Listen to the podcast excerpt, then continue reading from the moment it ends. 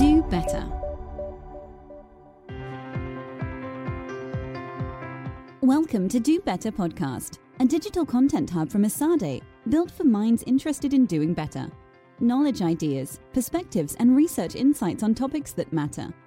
Business advice for better decisions and growth. Latest on the world of innovation and ideas.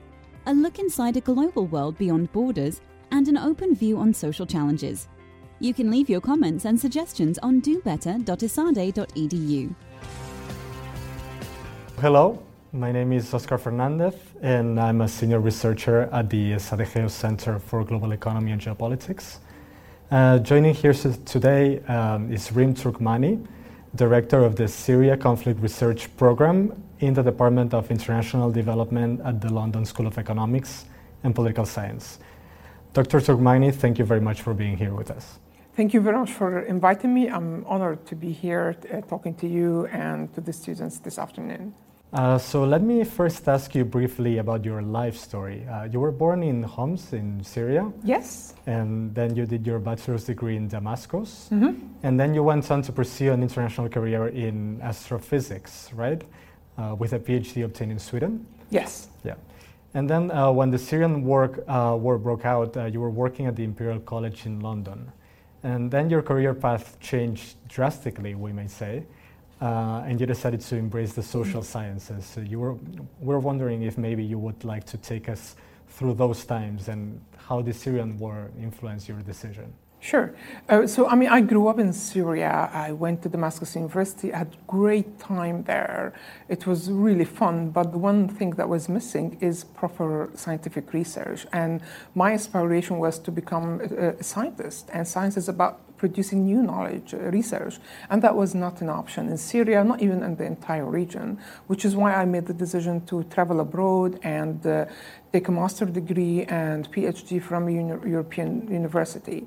Uh, so I did that in Sweden, and uh, soon after I finished, I got a job at the Imperial College uh, as an astrophysicist, and I worked there for more than eight years. I was very happy. I has I had the fellowship from the Royal Society, uh, which is you know the most prestigious scientific society in the earth, established 350 years ago. So everything was was looking very good, and I was settled, married, live in London, and then suddenly Syria falls apart and gradually I was falling apart with it as well. It's like I just cannot watch this and not do anything about it. I can't continue looking at the sky and watching the sun and the stars and not do something about my country. So um, it was very difficult time. So I then realized that the one thing I know how to do is research. And I wasn't always convinced about the knowledge that was being produced about Syria. There is very little academic research previously about Syria, uh, very few attempts to understand the structure of uh, power, the, the, economy, how does it work. Uh, the data that was coming also is very polarized during the conflict, which we, we would expect. When I talk to people there, when I talk to people on the ground, I always hear a different story to the one dominant in the, in the media. So I decided that I wanted to research uh, uh, my own way. Uh, about what's going on in the country, particularly the local dynamics. So I started this um, on my own, and then I met with Professor Mary Kaldor, who works at the LSE, and uh, she, t- she said to me, Well, this is the way we do things, almost exactly the same way. We work with civil society trying to understand the dynamics on the ground um, and how can we present solutions. So I started working with her first part time. Uh, and then that kind of we, we, got one publication, then the second publication, and they were well received.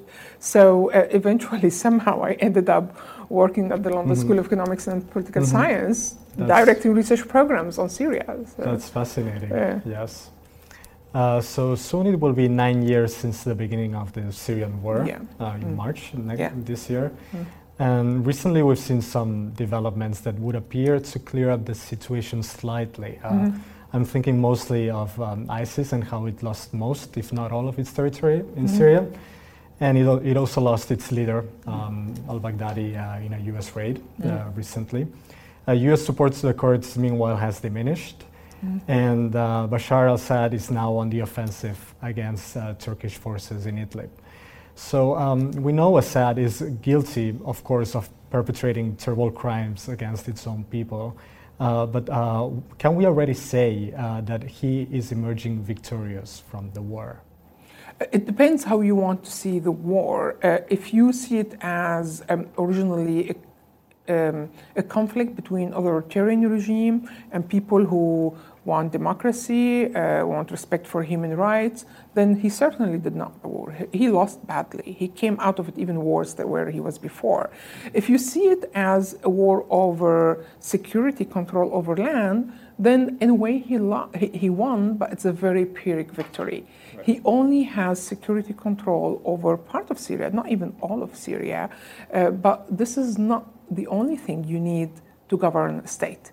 On many other uh, fronts, he's unable to govern. Um, so the regime is actually right now very weak, a challenge in many different ways. The economy is doing very bad. He's unable to deliver to the people, unable to, unable to govern in all the areas and provide services.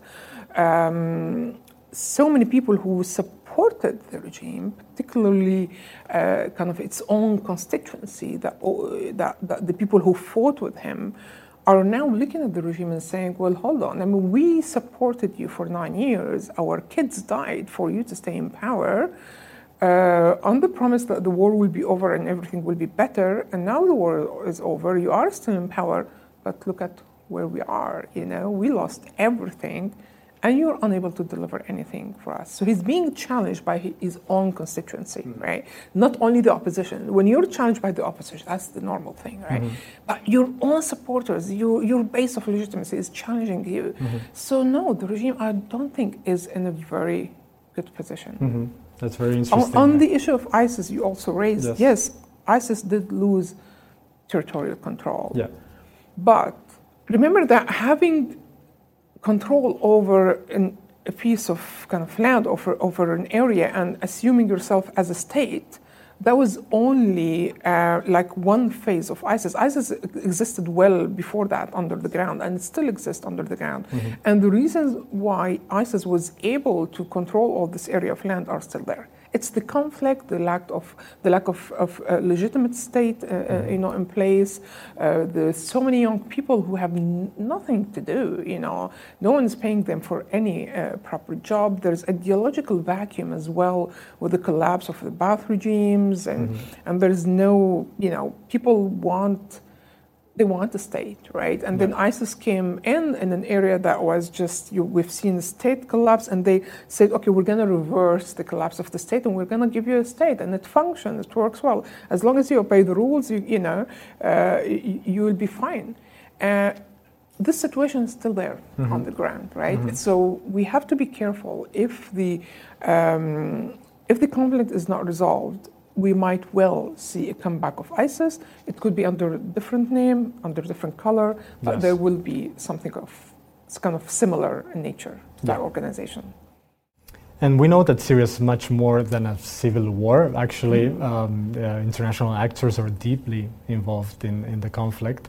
And one of the main ones is Iran, uh, which is perhaps the chief sponsor of the Assad regime. Um, and the man who was leading Iran's operations in Syria was Qasem Soleimani, uh, mm-hmm. uh, top general of the Islamic uh, Revolutionary Guards. And as everybody knows, he was killed by a US drone strike uh, in early January. So, how do you think Soleimani's killing will influence Iran's behavior and operations in Syria, if it's going to have any influence at all? Uh, I mean, Iran has influence in Syria. It's not going to change dramatically after the killing of Soleimani because mm-hmm. the problem was uh, uh, the arms of Israel out, uh, sorry, the arms of uh, Iran outside Iran, which is all this, uh, uh the, the Al Quds Brigade and their own support to non state armed groups, uh, uh, their way of pursuing foreign policy by supporting non state actors, by destabilizing countries, by mobilizing based on sectarian identity, um, by trying to infiltrate the economy all these issues are still there, mm-hmm. right? And so it's not all about Soleimani. And Iran is still doing all of this. You know, they're still trying to mobilize all over Syria. They're building schools to try to kind of convert people to Shiism. They are recruiting uh, youngsters to um, to militias.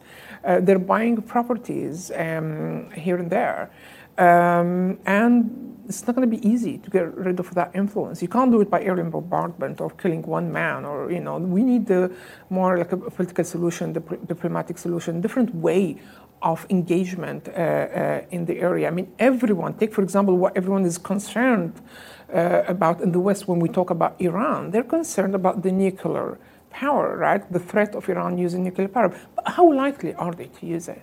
How likely is anyone to use now nuclear bomb?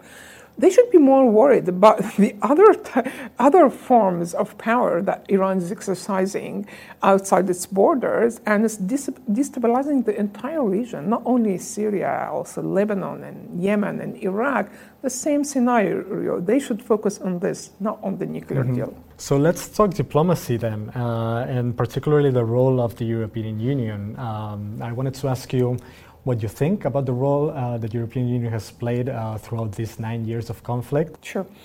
Um, if, if I want to talk about the European Union as a union, not a member state, I would say the main role was kind of economic. Right. So, despite that, actually, if you look at Syria, I mean, the immediate neighbors away from, like, you know, uh, the Arab countries and Turkey, it's, it's actually Europe. It's not Russia or the US, right?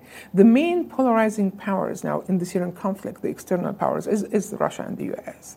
But who paid the price of the Syrian conflict outside its borders, uh, uh, you know, away from Lebanon and Turkey? It's actually Europe. Who received the refugees? It's Europe. Who paid the humanitarian bill? It's Europe who had all the security threats coming from ISIS members? It's Europe. It's not Russia. Right? It's not the U.S. So Europe is paying the consequences of you know a Russian American. Uh, you know, comeback in the region and the conflict. And why do they have to do this without any political gain? Politically, they were not influential, sadly. They took a very firm position very early on in the conflict, which made them lose any leverage. So they played all their cards in one day back in August 2011, they imposed all sanctions. They declared the, they said the regime should, you know, uh, should be toppled. The Assad should step down.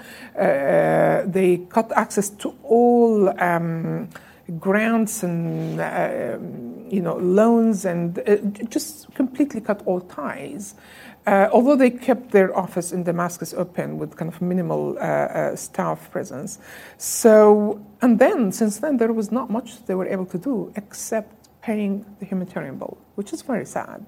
Um, and I think we need Europe to come back. We need a comeback for, of Europe, but political comeback, right?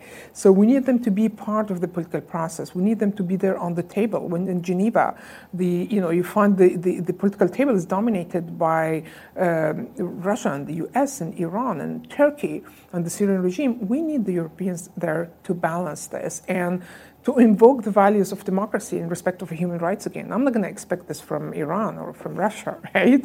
And Syrians want democracy. Syrians want respect of their human rights, of their dignity. That's what they, you know, that's, this is the main reason why they went to the streets in 2011. Mm-hmm. Uh, so, uh, in the next 10 years, uh, what kind of Syria do you envisage? I know this is a very ambitious question. In the uh, next, sorry? Yeah, 10 years. 10 years. Um, and, and, to what extent do you think uh, civil society can contribute to repairing the social and political fabric in the country? It's very difficult to see ahead. Um, I think anyone who can say that they can see beyond six months in Syria, they, they either don't know what they're talking about or they're lying. you know, it's all there will be different scenarios, basically, right? And right now, where we are is that the economy is, is finished, basically. You know, I mean, the the the the, um, the national reserve of 18 billion is gone. The uh, productive economy is completely killed. Um, so the country is the country's economy is extremely dependent on uh, external factors. So any fluctuations in the exchange rate reflects directly on the ordinary people. And what that means is that whoever comes with a with economic solution can dictate the future in the, in the uh, coming 10 years. So it's the future of the country is up for sale, and it depends on who's going to buy it. Uh, so do we want um, a mullah state You know, do we want the Gulf to come in and uh, kind of, you know, create more uh, a state with a religious leadership, whether Sunni or Shia, I don't care. It's, it's, it's, it's the same, you know. It's not true democracy. Is that what we want, for example? Do we want post-Soviet state-like, you know, Syria, or do we want a country that is on the track of democratic transition?